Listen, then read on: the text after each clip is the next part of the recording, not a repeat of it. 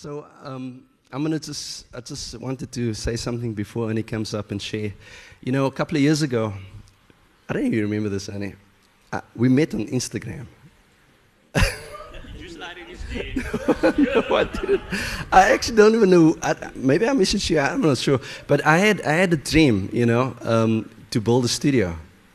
And Ernie was the first person to say, Tim, I love your vision. I'm in. And he flew from Joburg to Cape Town, and we did a similar thing like last night. We did a concert. But I tell you, I got to know this guy. And one of the things that, and you'll share this morning, but one of the things that I really appreciate about Ernie is how he's allowed the Lord to keep working in him. And um, maybe you're here this morning and you might be here for Ernie. I don't know. I hope you're here for Jesus. But, but you know what? If you're going through stuff, I tell you, open your heart up this morning. Allow the Lord to speak to you. Because sometimes we see what we want to see, but when you dig deeper, you, you find out the story behind. And then you see how God works in lives. So I'm not going to give it away, but Ernie, we bless you. Let's uh, welcome Ernie Smith this morning. Bless you. Bless you. Thank you. Amen. How are you doing today? I came here and I was like very concerned. I was like in the car, I'm saying to Marlon, I said, I forgot my jacket. And then I came, I saw everybody in shorts. I was like, wow, I'm overdressed. Maybe I need to, I feel like taking off my shoes, you know, just making myself at home. And by the door, I met Pete, who received me so amazingly. And it's so amazing to see people of that age that are still standing for God. And we have something to look forward to. You know, when we see such joy with age, it is so incredibly encouraging for us. All right, I actually don't remember how we met. In the car last night, I was thinking, how did I come to know Pastor Tim? He said I mustn't call him Pastor, but uh, we know it's more than a title, but I think you are acting as a pastor. And there are many people that want the title without actually doing the work. And Tim is one of those that even if he wasn't a pastor, you will say his heart is the heart of a pastor. So I think it's fitting that I call him Pastor Tim. Amen.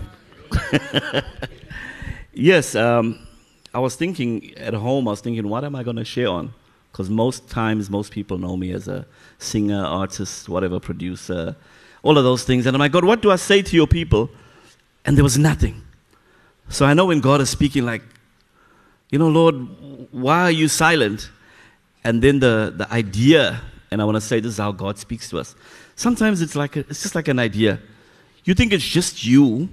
There's no voice that, Ernie, thus saith your God, thou shalt know. It's just like I'm thinking it's me. And I'm like, okay, God is like, share, share your testimony. And I'm like, no, Lord, there's so much revelation I can share from the word. And then Pastor Tim calls. And he's like, Ernie, you know, I just think you should share your testimony. And I was like, okay, so it was you you know? And the, and the word of God says that, you know, God says, my, my sheep know my voice. That's why I don't do books on how to hear the voice of the Lord. Jesus never said that I'll teach you how to know. He just said you'll know. It's like my child, if I just say her name, can be a noisy place. She can be busy talking with her teenage friends, busy whatever, checking out guys, and I'll just say Israela. Softly, she'll immediately like, that's my dad.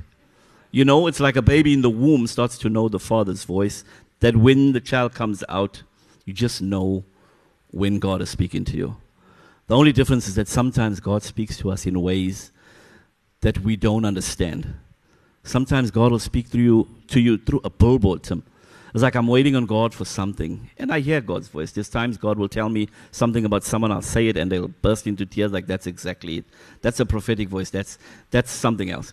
But sometimes I'm waiting for some word from God and a billboard will come on and just say, just do it by Nike. And I'm like, I hear you. you. you. know, it was something that I needed to do and God will use whatever way, but we will know his voice. So I pray that we hear the voice of God today. Don't hear my good looking self. I know I'm incredibly good looking. In Jesus' name, I'm good looking. Can we just pray for a minute?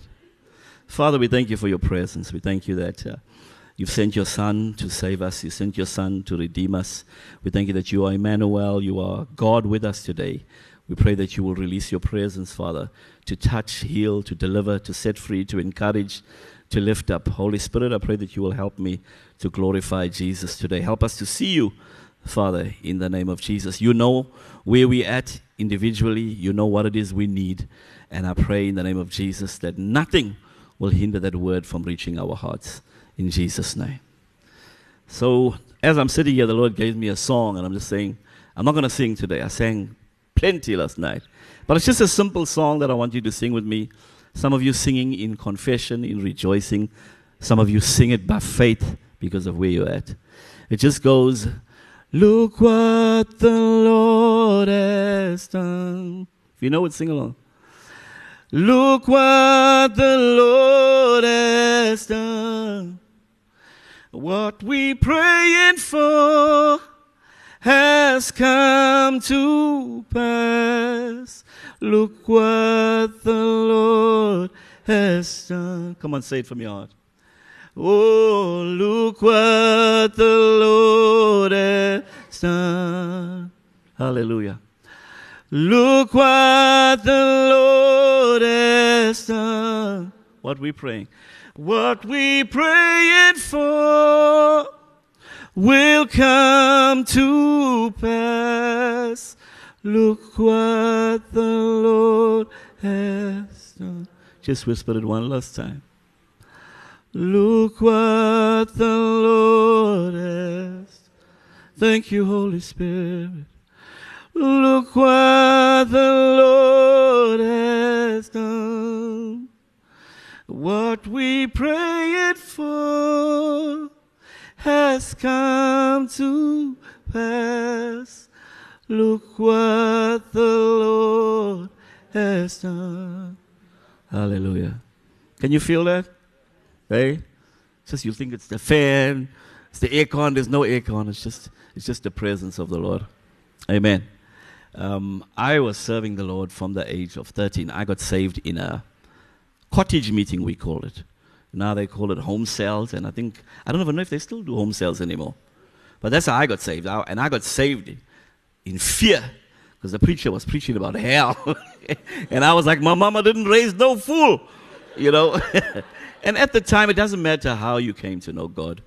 You grow to love Him. You go to realize that He's such a beautiful Father, that He's your closest friend, that is so kind and is so sweet to us, regardless, in spite of who we are and, and what we do. So I got saved in a cottage meeting, Pastor Some, that um, you know, and the preacher was preaching that if you don't know Jesus, you're gonna burn in hell, fire. And I was like, wow, you know. But somewhere, somehow, in my heart, I felt that conviction, and I didn't understand what it was at that age. I just felt like I needed to give my heart to God. So I want to tell you, even the youth, that you are never too young to come to know the Lord. And God has, the Bible says, preordained and predestined that Marlon, you would occupy a certain space. It's a done deal. We got to walk the road, we make the mistakes, but God really starts at the end and then He comes to the beginning. And what He starts, the Bible says, now unto Him who's able to keep us from falling and to make us stand in His presence. Did you hear that? What it says? Blameless and with great joy. How am I ever going to be blameless when I make so many mistakes daily?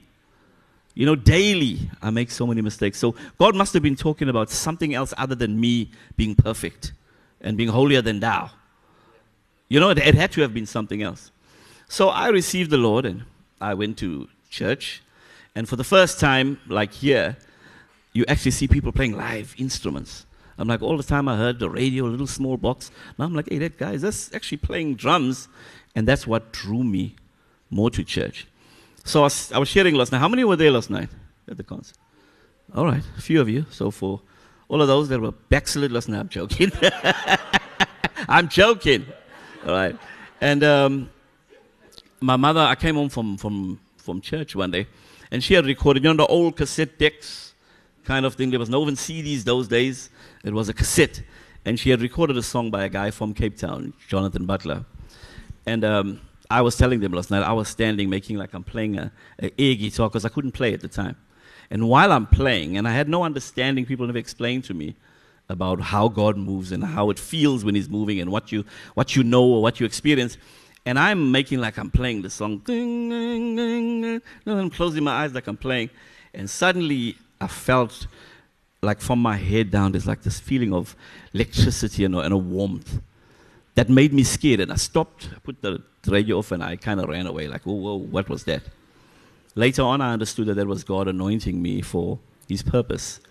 Since then, Tim knows the story we've had. I'm just giving you a bit of a, so you know who this guy is. And um, I recorded uh, for my first album, and I was recording from one cassette to the next cassette. We didn't have recorders those days. So when that double cassette deck came out, like you could copy the cassette, I was like, that's my studio. So I took the one cassette this side, I'm recording guitar. Then I take it, I put that side, so the, that while I record is playing back onto the new part. I'm adding my own bass. I promise you, by the time I added the voices and lead guitar, it, well, there was a lot of singing on the noise. Not noise on the singing, it was singing on the noise. Was you could hear me in the background. I was like, yeah, can you hear? You know, and I, I, I started um, writing songs and um, I eventually recorded. I'll forward wine because it's a long story.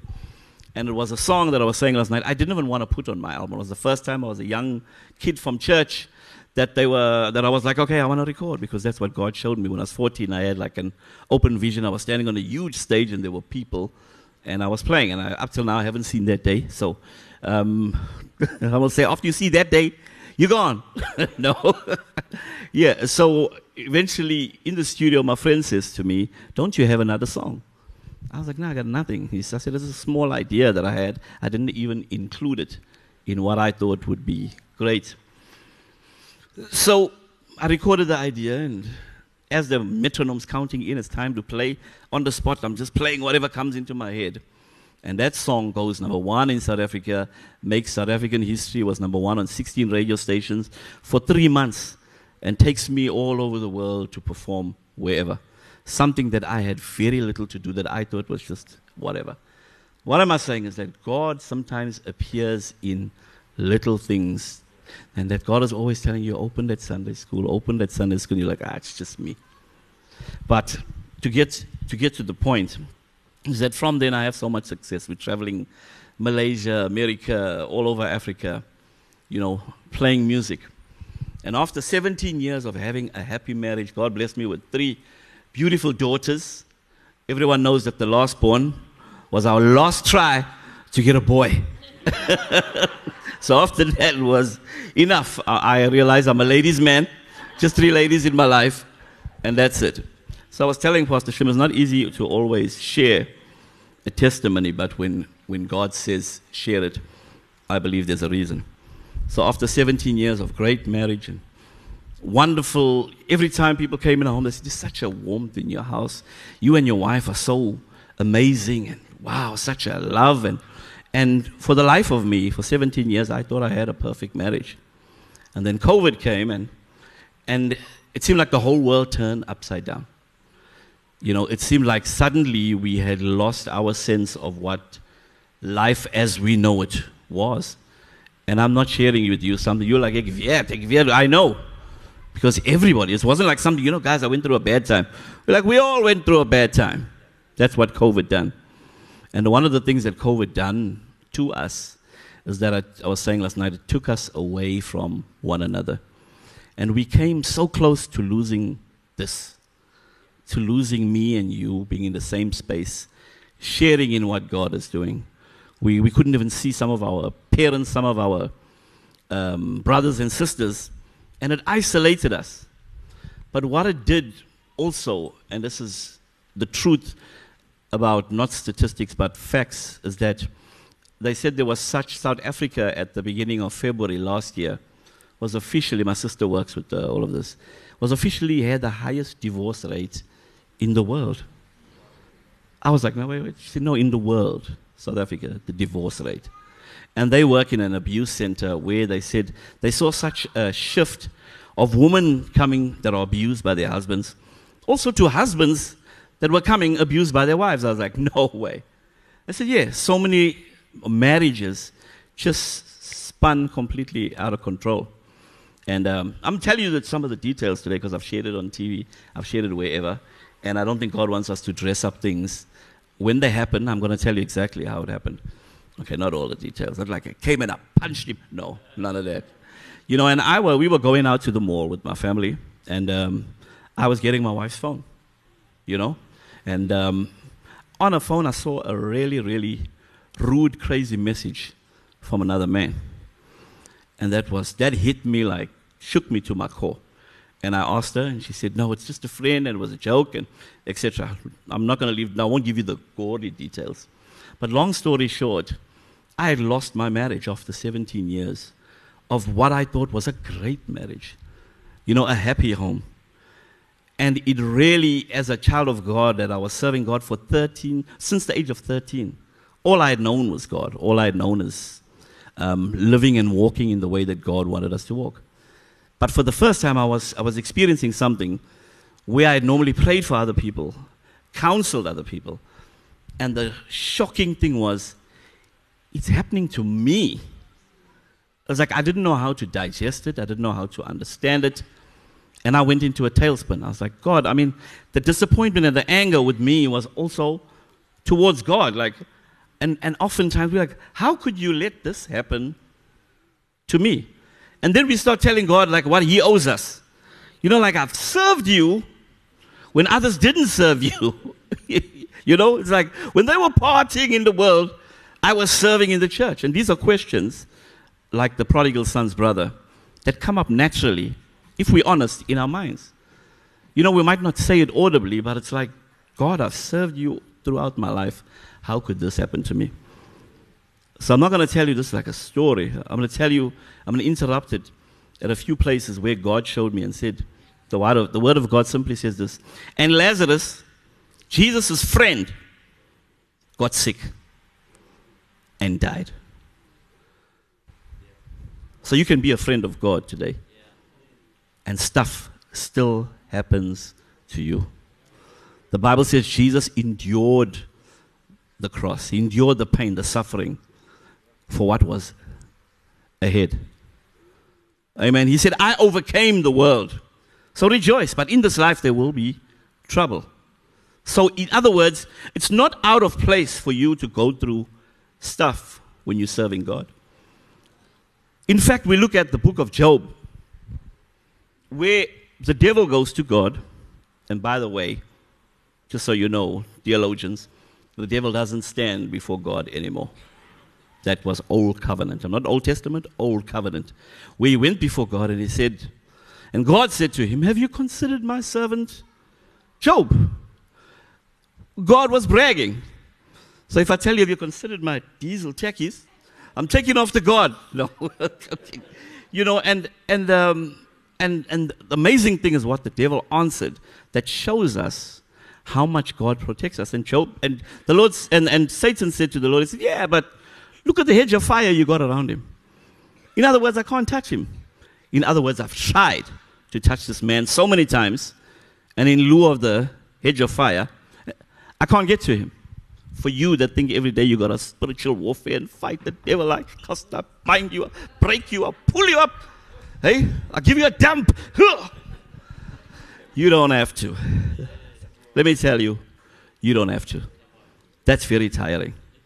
Jesus came and said, It is finished. He said, I bear. Jesus, you know, in the Word of God, the Lord barely spoke about Satan. You know that in the New Testament, he just said, I beheld Satan fall like lightning. The devil is not your problem. In fact, if a, a dangerous enemy, you don't say to the enemy, Get behind me. That's the best position he can get to kill. He's like, Thank you very much. But Jesus said, Get behind me. You have no power over me. And, and, and, and you cannot touch anything. And God was, God was moving him out of his view, out of his focus. So God is saying to you, get those things out of your focus and see Christ, Him glorified, Him crucified. And all these other things will be added unto you. So let me get back to my story. I'm a wandering preacher. You know, and so I went through this, this whole thing, and I found myself being unable to sleep, going through depression. I found myself having anxiety attacks. And all of it was disbelief. I could not believe what is going on to me. I saw a psychologist. What's the other one? Psych- psychiatrist. You know, I started taking, they prescribed sleeping meds, anti anxiety meds. And of course, now I'm taking this one sleeping tablet and I can't sleep. I'm waking up. I'm like, I'm still up. It's two o'clock. And I'm panicking. So I take another sleeping tablet. And then I sleep for three hours and I'm up again. And I sleep again. And then I wake up. I'm like, what am I going to do? I take more sleeping tablets. And not realizing that I'm getting myself into an addiction cycle so bad that I couldn't do without it. So it got to a point where I had friends now because every time I walk into Dis-Chem, the guy knows I'm coming back. And so I finished my prescription that's supposed to last me a month in a week. So I go to another pharmacy, a no names for pharmacy, or Um Harry's pharmacy. You know, I know he's not in the national system to say, hey, you took from Dis-Chem, I'll go to Um Harry. And I'm like, you know, here's my, it's COVID. So these places are not being frequented. They, they are not so busy because people are not walking around as freely as they do. So I'm like, yes. And I said, yeah, is there any probability you could give me another one? And he's like, oh, well, here you go, yes, too. So I was hopping around, finishing a box of sleeping tablets in a week. And of course, sleeping tablets either goes with alcohol, like cousins, or drugs. So my choice was alcohol. And I wasn't wasting my time with beers because beers take too long. I was like, I just want to get there. I hated alcohol and I wasn't a drinker. Whenever, even when we done shows, my band would have a drink or two. I never drank. I just didn't want it. It was just not for me. But now, I'm at the point where I'm pouring a glass of Smirnoff with no dash. And I'm drinking it just because I wanted to take effect and lay me down to sleep. And I'm getting up every morning at 3 o'clock. And it's terrifying because I'm hearing a voice like saying, Yep, you're up. It's almost like you hear the devil saying, Yeah, I got you, you're up again. And every time I wake up, I look at my watch, it's 3 o'clock. I'm like, What is this about 3 o'clock? What is this that I cannot shake, but it seems to have an effect on me? The friend of God, the one who stood up and sang all over the world, led people to the Lord, casted out demons, gave amazing prophetic words. Is this really happening to me? So now I'm starting to look at me. Okay, there must have been something that I done that I'm doing. And all of the stuff comes back. It all comes. You see that time when you done this? That's why this. See that time when you never done this? You should have forgiven that person. And I'm dealing in condemnation. And let me tell you, you can write this down. There is nothing that kills someone like condemnation. You see, because you take, see, if somebody is condemning me or is talking bad about me, I just will stop hanging around Pastor Tim and that's fine. I don't have to hear it. But if I'm condemning myself, the problem with that is that I take me with me wherever I go. So I'm fighting to get some peace, but I know all the scriptures, I'm supposed to have peace. As soon as Jesus comes into your life, that's the first thing that happens is peace. Yeah, people say, Oh, I had a good night's sleep, rest. And you laugh because I still owe, they, they come in and take my car, but I'm, I'm sleeping. I can't explain it. It's the peace that passes. All understanding had disappeared from my life because I stopped seeing myself as someone who deserved the love of God because all of my mistakes came back. And now I'm making new mistakes. There was a time when I was younger and was very successful in the music industry where we would sleep around with women. And knowing that you were Christian, it was almost like, ah, I already done it. I might as well just go all the way. If only I knew what I know, what I know now, is that no perfect people allowed. Is that God doesn't allow anyone who's perfect to be saved because they can't. It was in fact my weaknesses that was my strength. Well, like, what are you talking about, preacher? I will come back to the story. We find that in the Word of Trust me, for you that thinking this man's is talking from his head, you can write all this down and go and check the scriptures. I am preaching from the Bible. All right? And uh, we find a guy by the name of Gideon in, in, in the Bible in Israel. And Gideon is a bangbroek. He's like, yeah, he's the dog box. He's like, they got me. You know, the Russians are coming. and Gideon is so afraid, the Bible says, because the Philistines were raiding their, their fields, their, their, their food, their livestock, all of that. So we find Gideon doing a wine press in an olive, um, in an olive press. So he doesn't want them to come and rob him. So he Soma goes and wash clothes in a restaurant kind of thing. He's busy trampling grapes in, a, in, a, in an olive press. And the word of the Lord comes to him and says, Gideon, you mighty man of valor. And Gideon is like, who are you talking about? So Gideon gives all his explanations powerfully. He says, In Israel, my tribe is the lowest in Israel. And he says, In my, in my tribe, my family is the lowest. And he says, In my family, I am the black sheep. So he was, in essence, he was saying, I'm the worst possible choice in the whole of Israel. You know what God says? God answers him and says this. It's like he didn't even hear him. God said to him, like, great, I'm paraphrasing, go in the strength of yours and go overtake them. What strength? He just told you that his tribe was the lowest, his family was the lowest, and he's the lowest in the whole nation. And God is saying, Great, go in the strength. What strength was that? That you can do nothing without me. You got the revelation. You nothing without me. And the less of you, the more of me. So anyway, you see how, can you see what I'm doing? I'm, I'm going in my story, I'm coming out, I'm coming back. I learned that. so, long story short, I start freaking out even, even more. My family are concerned. They come up from Durban. My ex wife takes the kids and she's gone. I'm in a house by myself walking around all day like a crazy man. I can't even drink water because it's burning me. Water's burning me going down my throat because it was absolutely raw. So I got to the point, Pastor Tim, where, and thankfully it was like a, a three week where, period where I really crashed. The incident had started earlier. But it got to a point where I was drinking a bottle of Smirnoff hot stuff, as we call it, spirits, a day. And I was taking so many sleeping tablets, about now up to about almost 14 a day to sleep. You see, that's the problem is that when you start to depend on something, that dependency starts to hijack your life, starts to hijack your mind literally. And all you want, I just want, all I wanted to do was sleep. In the middle of the day, I was like, I look at the time, okay, it's probably 11 o'clock in the day. I want to sleep now. I'm taking four tablets and drinking and, and trying to sleep. I'll sleep and I'll wake up 6 o'clock because I had no peace. Because my peace was completely interrupted.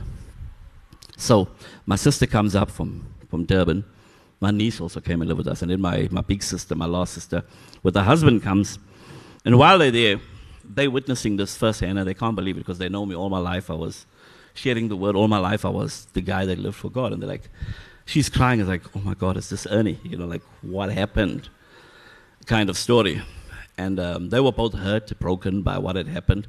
And more so, I think, even seeing me in, in that condition. So my sister and my brother-in-law sleeping at our house, and I'm walking, I'm pacing the floor.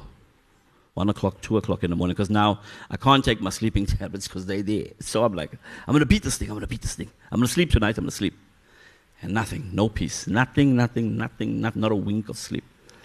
And got to the point where I'm trying to talk and I can't even speak. And now I'm freaking out worse. I'm like, what is going on? I can't even, I'm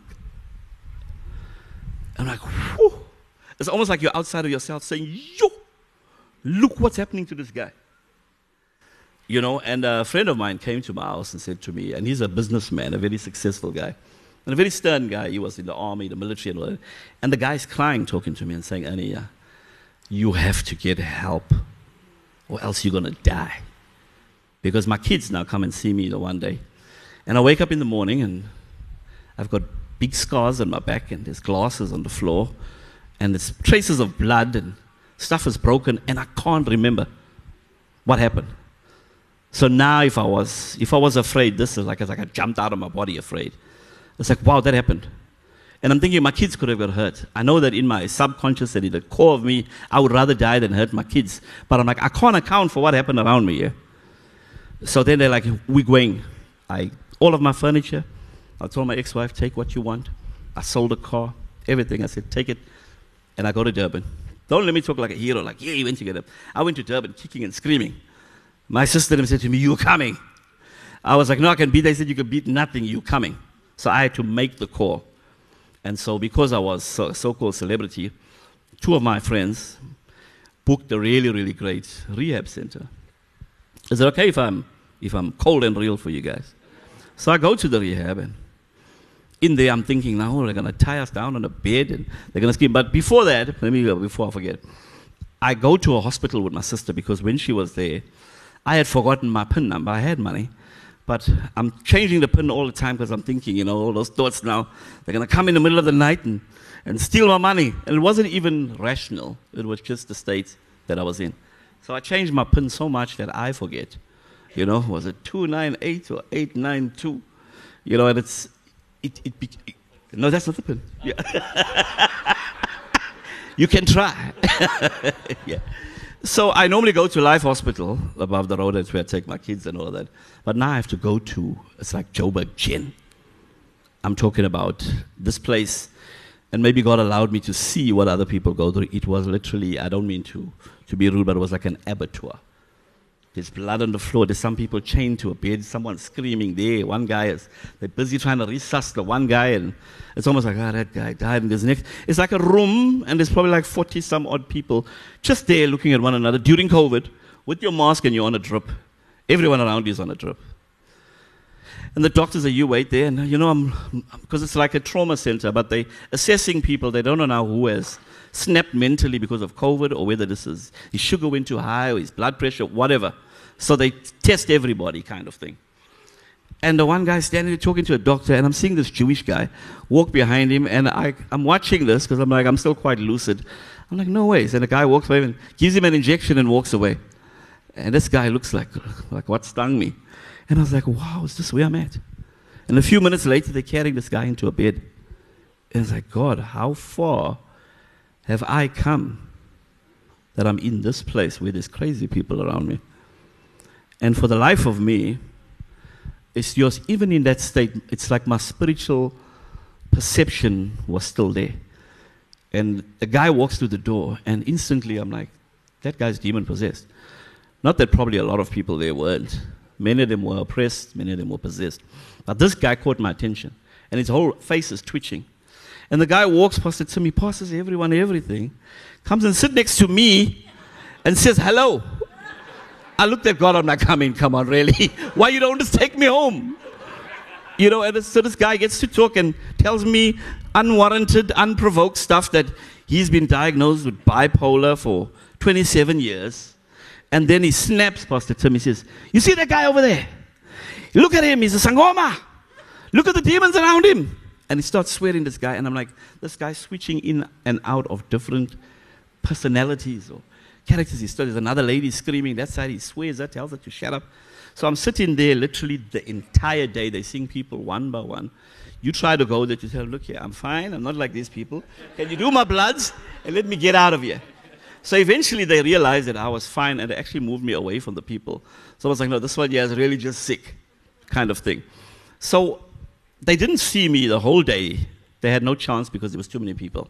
And if an emergency comes in, then they attend to that. And there was only a limited number of doctors. So now, in the nights, I'm there now, it's evening. Remember, this is a public hospital. And the same guy, the bipolar guy, says, Here's a bed for you. like, sleep next to me. Of course, I didn't sleep a wink naturally because I couldn't sleep. I was up watching him just the whole night, just like, You make that move, boy. I love Jesus, but I'm going to show you something, you know. And so it's about half past four, five in the morning, the new stuff comes. I'm like, have you got my test results? They, yes, you're free to go. I said, thank you, and I'm out. So I'm going back and forth in my story, but you understand, you'll understand why I'm doing that. After rehab, I'll get to rehab. After rehab, I come out. I'm showering at my sister's house now. I come from a beautiful luxury place staying in Sandton, and now I'm back in Wentworth, where I was born, which is, it's like a township. And I'm in a molded kind of room for three months where I used to order what I wanted, you know, pizza, this and then now I'm eating what my sister and I are eating every day, and which I'm grateful for, but I was having curry and rice today. The next day I'm having rice and curry. And the next day was very, the next day was curry and rice, and then rice and curry the following day. So all of these things were like, wow, but the gratitude of just being accepted and loved as I was was beginning to overwhelm me out of my so called state of pride that I didn't even think I had.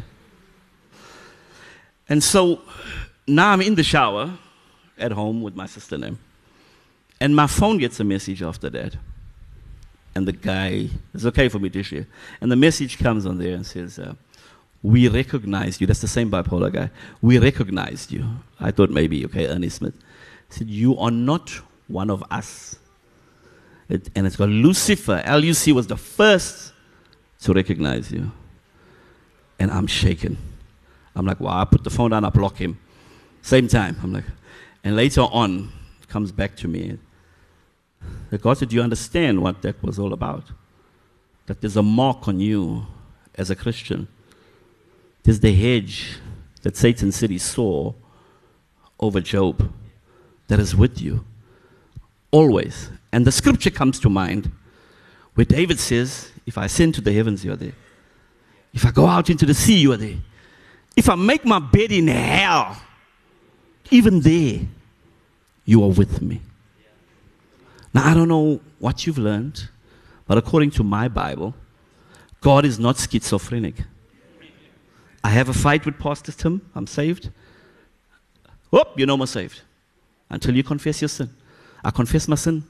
Forgive me, Here, I help me. Dan ek's weer gered. Then I fight again. I'm no more saved. Then I confess my sins. I'm saved again. Something's wrong with that gospel. Something's wrong with that gospel. Jesus said, and you know the Bible app you open, you get the Bible app. They've asked me to share message, and everyone gets to see it. How many people? I don't know. And I done another two for them day before yesterday. So you open the Bible app, you'll probably see it. I don't know when they posted, but I was saying there that David said in Psalm 51, he said, Don't leave me. I'm paraphrasing. Don't take your spirit from me. Don't take your joy from me. Do you know what Jesus said? New covenant. We need to understand that there is a marked difference between old covenant and new covenant. The Bible says in Romans that God sought a better covenant for us. Why? Because the old one wasn't good enough. It was God. We're not talking about no, no, no. That was all God in the Old Testament. But for us, it wasn't working out. Because every time we sinned, we lost His presence. And every time we made a sacrifice for a year, God was with you. Do you understand what that is? I don't think we fully get it. That the Israelites knew, the family, this is my family, this is Pastor Tim's family. I'll take a spotless lamb to the high priest. He will check it out. You can't bring a sheep that was squint or something like that. it wasn't allowed. Your sheep had to be perfect. This old couldn't have a, he had an earring and someone took it off. No, that sheep had to be straight up. I'm making it light for you so you don't get too serious, you know. And if that sheep was accepted from Pastor Tim's house, Pastor Tim and his entire family knew without a doubt for a year we covered. So, in other words, if he fought with his wife, he didn't have to go to the high priest and say, I need to make another sacrifice. No, no, no. He knew, oh, I'm covered for a year. How's that? But us who are saved, who've received the blood of God Himself, condemn ourselves because we had a bad thought every five minutes.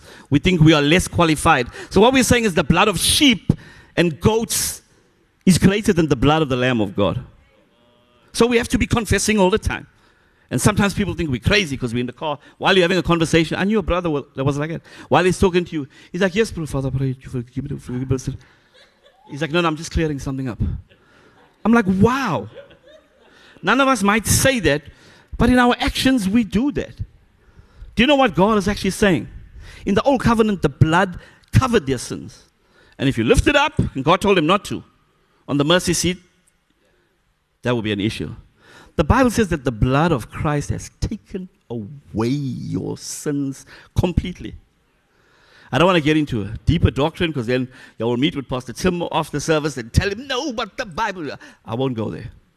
But one thing I want to assure you of that is in the Bible is that you are standing here today, if you are in Christ, as righteous as Christ is. Do you get it? I mean, do you really understand it? That Jesus says in, in John 12, He says, Father, glorify them like you've glorified me. He's basically saying, Father, you have loved, you love them as much as you love me. And you will never know how much God loves you until you understand how much God loves Jesus and that He gave Him for you. And the Word of God says, because God is now, because you have given us Christ, how then will you not freely give us everything else? And we're still trying to earn that new car, that new job. You know, I'll pray and I'll fast more. And yes, you should. You should. But I'm saying that's not what gets you God's favor. That's more what affects your life and you consecrate yourself. But in terms of, of, of God loving you, He loves you with an everlasting love. And He said, I will never, never leave you nor forsake you. You know, in the Hebrew, the word never means ome. And every time Jesus said that, when he said, like, truly, truly, or I will never, it's, the Bible says, it's, the Hebrew studies tell us it's a double ome. So God is saying, I will never, no, never will I ever leave you. I will never, no, never leave you sick. I will never, no, never let you not get all that I've purposed for your life. Amen. That should be ground. You should be screaming, clapping. But that's okay. If you like the Chinese culture, you, you only clap afterwards. I got that. anyway, I'm not looking for a clap for me. So, long story short, I, I understand all of this. And, and my ex wife signed, and I'm not telling you details of it because she's not here to defend herself. And that's, that's not, I'm out of that. That's not what I'm talking about. And so my ex wife says, Look, she signs a document for the court saying, I want nothing to do with this. It's done. We've split whatever we need. I'm not seeking any whatever kind of support. So this stuff, Pastor Tim, that, that God gave me 27 years ago that I wrote down. I've got a, a business plan this size. All right, if it was nowadays with the new technology, it'll probably be that size. About what I wanted. I said, God, I want a shop. I want this. I want to build hospitals. I want to do that. That's the plan. My friends tell me, they said, Ernie, you know, when you were saying some of these things, we thought, I honestly thought that you were crazy. And um, a friend of mine calls me while I'm going to the divorce. He's in Abu Dhabi or somewhere, and he's guarding the richest man in Asia, um, Mukesh Ambani. This guy owns petrol stations, race courses, uh, he owns Tottenham, like a really wealthy man, zoos all over the world. And he says to me, Hold on. He's saved. He says, I know what you're going through. I've also been through divorce. So this is something that I went through in, in my family that I was the first. We never had divorce in our family. We didn't know how to deal with it. There was no recourse. There was no kind of like, this is what we should do. Everyone was like, I don't know how to, how to handle this thing. So my ex-wife goes and writes on Facebook while we're still married. And this is I found out, remember, by accident. She writes there that I'm waiting in the bathroom for you, darling. And he's, and this guy writes, I'm on my way with roses. And I'm like, God, this is blatant embarrassment for a so-called public figure. My friends are calling me, even Jonathan Butler from, from the US is calling me, what's going on? I see your wife doing this. I said, bro, I don't know. I actually don't know. I've never laid a hand on this woman. I've never. And I'll tell you, this is the place where I would have said, I used to abuse my wife. No, I didn't. I'm talking about I had no idea that this was coming. That's why. It wasn't like we were going through struggles in our marriage and it got to a point. No, this came out of the blues. You understand what I'm saying? So just the shock of it was like I was shocked that took me into a a kind of a, a tailspin. So I'm going through all of this. I'm trying to get my thought again. What was I saying? Yes, yes, my friend. Thank you. Hallelujah. my friend calls me and he, he says, You know, hold on. This is the story. So, long story short, I come out of rehab. In rehab, it was like day four or something. They gave me my guitar and they done a medical detox. And I want to tell you, as a praying Christian, as a Christian, as Christians who pray and fast, sometimes there's nothing wrong with going to get professional help for what you're going through. You are not going to be less of a man. You're not going to be less of a woman. You're not going to say, I'm supposed to be a Christian. Lazarus, Jesus' friend, got sick and died. His close friend. Remember that. Ernie Smith who was serving God from 13 years old, went into a down spiral of drug addiction, sleeping tablets, alcohol abuse, and I went to get help because I sensed and I knew that God was telling me go there. And God will work. Listen, people, Kathryn Kuhlman was saying this. He said, How do you take a small white looking tablet and say this thing will do so much to heal a person? Even the, the use of medical stuff in the right way.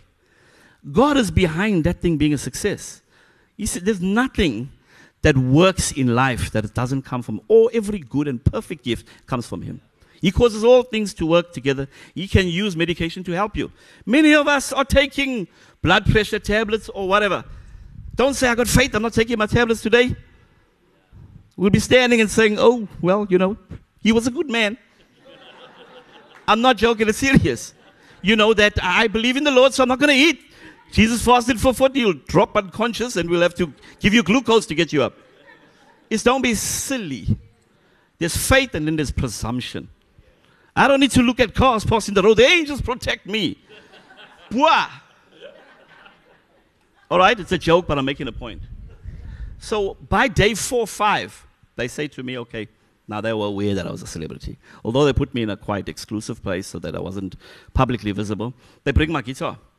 So the doctor is saying to me, play for me. And like, this guy's trying to check if I'm crazy. I was playing the guitar. So I'm playing the guitar, they're all excited. And I'm singing worship songs now, and the whole place is practically around me doctors, pharmacists, people that own, make clothes for Truworths, what major wealthy people in rehab crying, standing around me. Some of them are saying, yo, I need to go back to church. And I'm like, God, I mean, what does this mean? I came here to get myself sorted. And I'm like praying for people. I'm like, you're doing a revival through it. Man, it just, just came out of sleeping tablets yesterday. You know, but God will do what He's going to do if you can use a donkey, he'll use our brokenness. He will use your story. He will use your addiction to set some other addicted people free. If I can tell you the story of Peter, what Peter was, and how God used him. I mean, so right, I'm there. I get discharged. I come out of that. Now I'm going around doing all talks at different rehabs. This has been over two years now. The doctor says, We are so happy with your recovery that they want to open, now they're talking business, we want to open another rehab. Can be like the Ernie Smith Rehab Center kind of thing. And I'm like, no, that's, that's not my focus. You can do good things, but you got to do God things. I know what's the trajectory for my life. And um, I'm like, if you want to open a rehab and use my name and I come there now and again and speak, that's great. Now, what they thought was that their treatment was so effective, and it was. But let me tell you that the programs of rehabs tell you all your life you, you're always going to be addicted. You're always going to be an alcoholic. Just accept it. So every day you must look yourself in the mirror and say, I am an alcoholic. And this is I'm telling you, if you go to rehab or you come out of rehab, and, and the Bible says, let the weak say, I am strong. And I'm like, immediately, this is not part of the, the, the, the, life message that I've been taught. And I'm still dealing with the depression coming out of that kind of thing. And I'm like, hey, I'm a new creation. Today's going to be a good day. The, the joy of the Lord is my strength. And more and more I feel this, this lift. And they are so impressed that I'm doing TV programs that the drug program works so well. And I'm not condemning that, but I'm telling you the difference was that Christ is Lord of my life. So please, if you're going through that, if you've been through a divorce, if you've been separated, if you're dealing with drug addiction, you might not think it's a problem. You've got to speak about it. You've got to go to someone and say, listen, I have this issue. I listen to me, I've done talks where on TV, I promise you. And the owner of the TV station and the producer come to me afterwards and say, you know, I also take uh, Stilnox. I'm like, oh, wow, okay. I'm talking to look, it's not a problem. You know, you should try this, do that. And then the executive producer comes in, when you got a minute, you know, I take uh, Stilpane, eh? But I'm, I'm not addicted. I said, okay. I said, um, when have you not taken Stilpane? In two years. No, I take it every day. I'm like, you've never stopped, so you don't know you're addicted. But if you want to be sure that you're addicted, don't take it for two, three days. And then the reality hits. And then there's a panic. So I want to say to you if you've been on any kind of strong meds I'm not talking about you. Some people are prescribed sleeping tablets to take for the rest of their lives. That's a different thing, and they take one, it's cool. I'm talking about you know if you are taking something addictive to cope, you need to get help. And God will, not shall, not might, He will set you free, but you've got to walk the road. Now, let me tell you this coming out of the story. The same gentleman, sorry, can I have some water?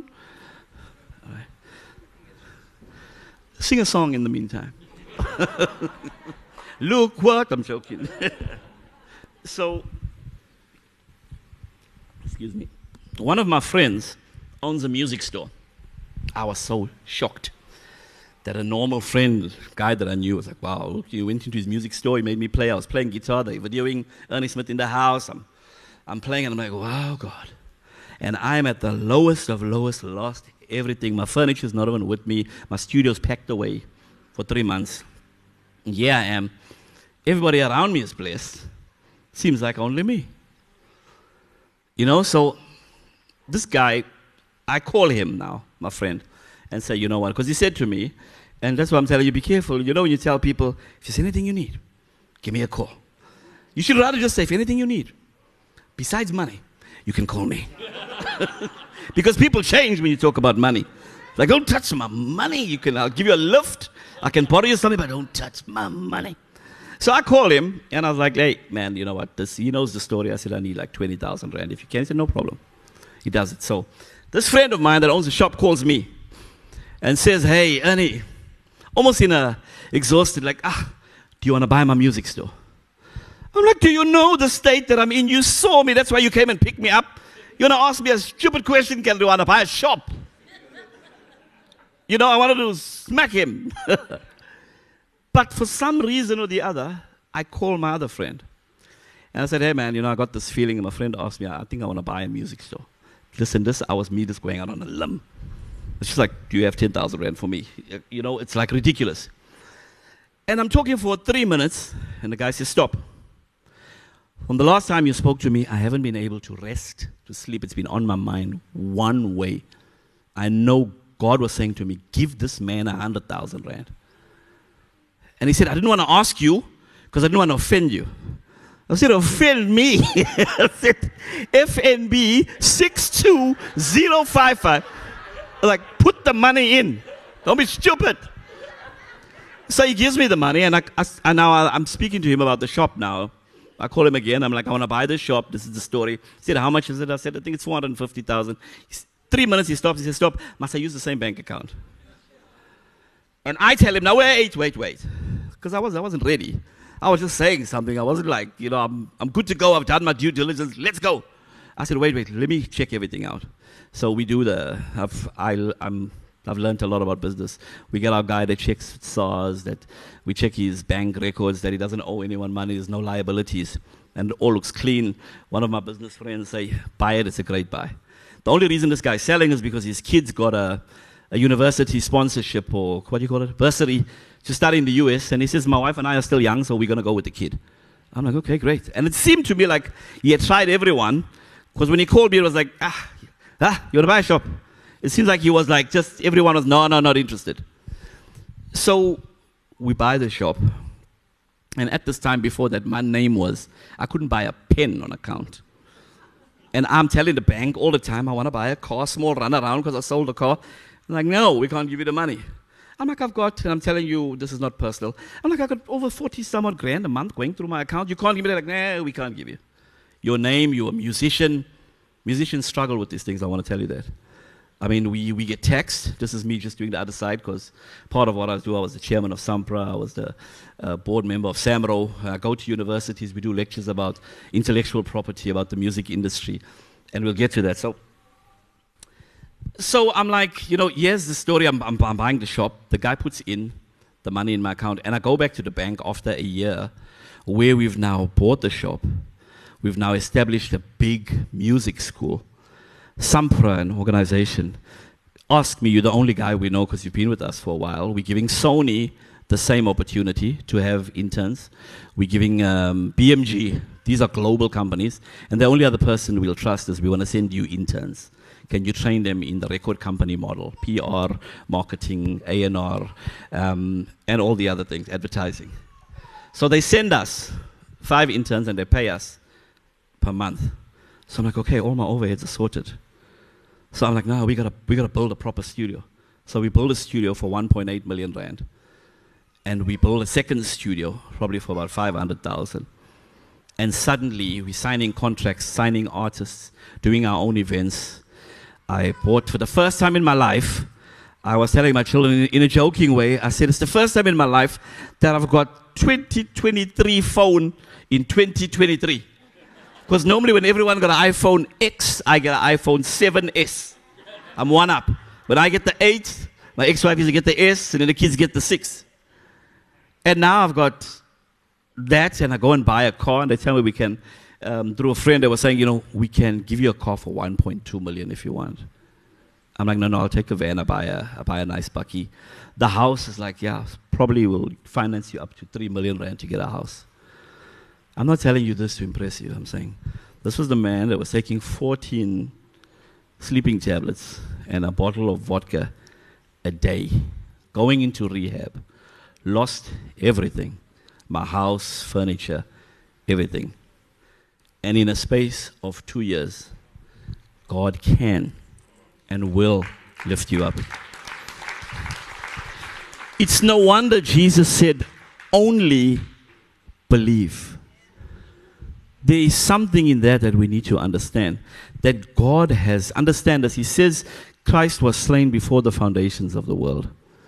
And the Bible says, because God has already preordained us, that we will be in Him. And because He has preordained us, whomever He, he preordains, He glorifies and He justifies. So, what I'm saying is, there's a life that's waiting for you, a new level of life that God has prepared for you. That He says, No, never, no, never will I leave you in the state you're in if you will come to me. And if you will take the eyes off yourself and all of your mistakes, and you will look at what Jesus has done for you. That is the great exchange where we give him our burdens, he gives us his freedom. He gives us his right standing. Do you know when you pray, the Bible says that Christ is, how's my time, sir? How's my time? Okay. Am I okay? All right. Uh, I'm landing, I'm coming down, yeah. Um, the Bible says that Christ is the high priest of our confession. You know that? Write all this down and Google later on and tell Pastor, that guy wasn't talking about stuff from the, from the Bible. What that means is that God is there. You pray your prayer. Sometimes your prayer might even be a bit of a, a miss. Jesus takes your prayer. See this physically. And whatever is missing in your prayer, he puts it there. Because remember, the high priest is not going to take a squint sheep. I'm, I'm putting those triggers in your head to God.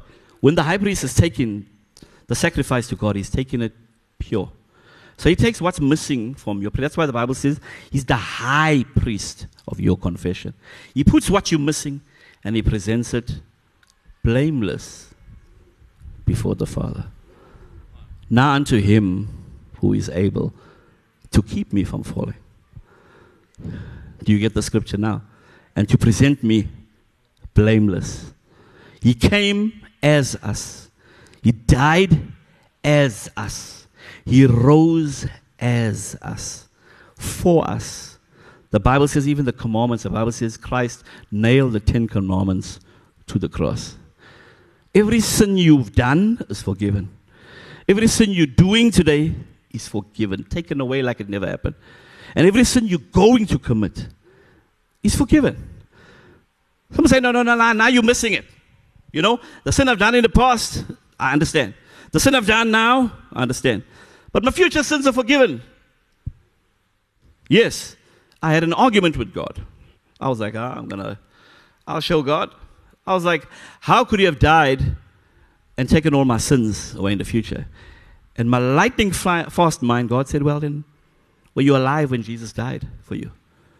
I said, no. He said, did you commit any sins, Pastor Sim, by that time? I said, no. He said, so all your sins were future. I was like, Yes. so he said, So why now to the point when you receive me, is it your responsibility to keep taking care of your sins?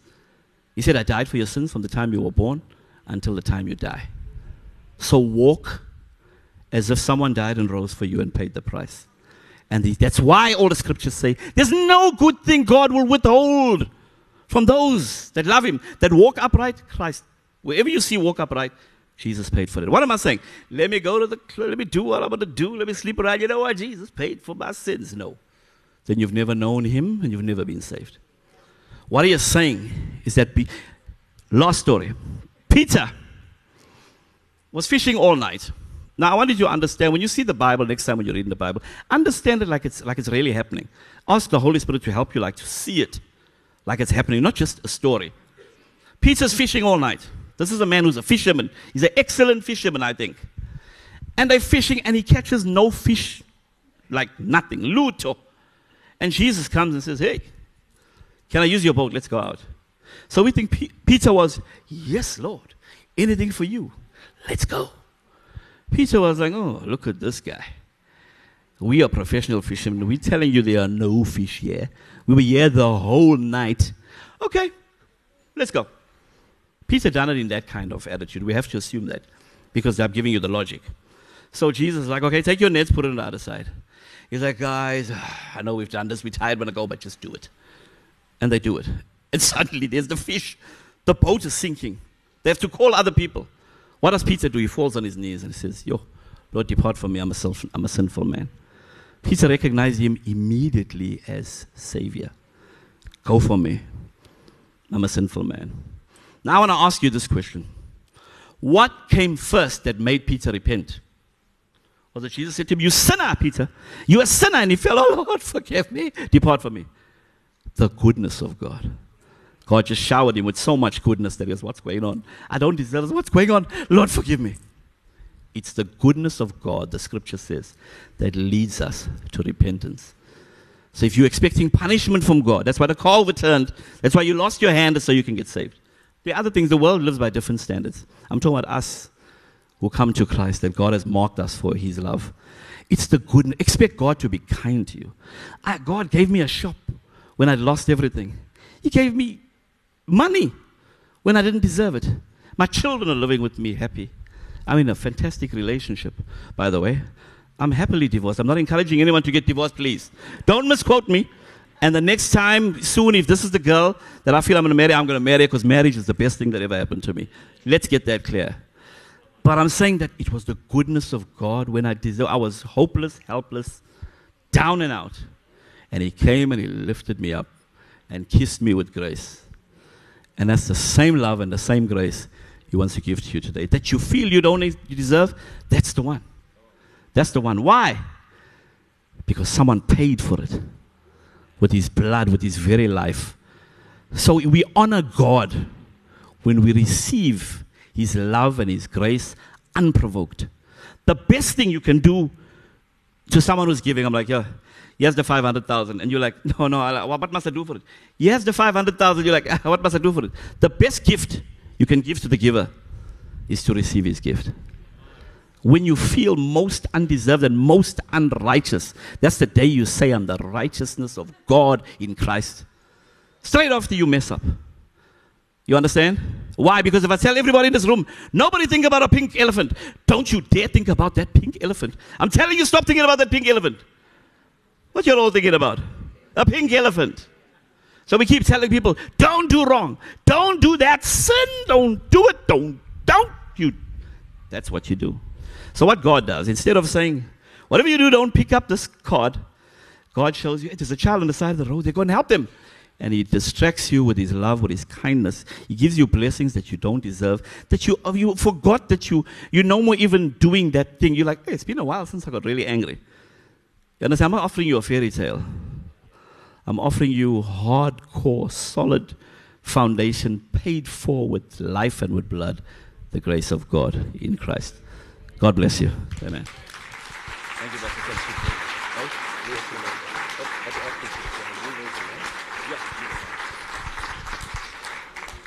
Sure. I, I know we're slightly over time, but um, Ernie, bless you. We, we want to pray for you. But before we pray for you, I know that some are sitting here and you can relate to this, eh? And I just want us to do a simple prayer today. Because there's a couple, in fact. Maybe what you shared, Ernie, maybe, maybe there's some people here and maybe you are going to subs- substances. I believe the Lord wants to break it now. And, um, and if you need help, please come and speak to us. We've got some counselors. We've, we can refer some really good professional help as well. But God can break that thing right now. So w- I'm not going to ask you to raise your hands. The Lord knows who you are. But just pray with me. And Father, I thank you right now, Lord, that Father, the power of the cross is right here. Lord, that every addiction is broken in Jesus' name. And Father, I pray, Lord, where there is clouds of darkness, and I, I can literally see clouds of darkness, confusion, Father, that these things will flee in Jesus' name. Because, Father, we are the righteousness of Christ. And I pray, Father, that, Lord, whatever this may be, whatever substance, Father, that, Lord, right now we be able to take a thing and just move it away. I want to just um, declare over you this morning that the presence of God is in you and is in your home. And that whenever you, you feel like, Lord, I need help, that you go straight to His presence in Jesus' name. Amen. And then I also just want to say, you know, um, I shared this with Ernie. There's nothing to be ashamed about. I know that um, we have members in our church that have remarried, that are divorced, um, some are still single.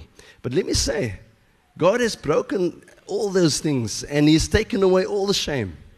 And I, and I, I, I just felt, only while He was speaking, that the Lord wants to lift that shame off you and to say that you can walk in His grace and you, you, can, you can live that life again with Him in Jesus' name. So, um, Annie, come stand with me. Stretch your hands out. This man is flying out tomorrow morning. but thank you. You've been such a blessing. I want, did he come up here? Um, you see him, a bouncer. but will you, will, you, will you pray with me? Father, we thank you. Lord, um, what the enemy has thought he had some victory has, has just been proven, Father, that he has no hold. And we pray, Father God. I, I, I just want to, only I, I, saw this even last night, and I know I shared a little bit with you, but I saw you traveling again. And so I believe there's, there's a lot more the Lord wants to do with you in different nations. And, I, and I'm going to say this again by faith. I've, I saw United States opening up. And I, and I, here's the thing, you know, you, you said about this um, vision of um, a stadium full, a lot of people. I think, I think there's going to be many of that. So, not just one, Father, where then he ends. No. Lord, many. Father, I thank you that let, let this testimony go far and wide, Father. Let, the, let this testimony bring in people into your kingdom, Jesus. And we pray, Father, that beyond the music, the teaching gift that you've given him, you begin to sharpen, Lord God. Because, Ernie, get ready even with that YouVersion app, I, I, pray, Father, that there'll be many other things uh, where you can teach the Word of God. And I thank you that you've, you've anointed his lips like you've anointed Jeremiah to speak the Word of God. In Jesus' name, we thank you, Lord. Amen. Amen.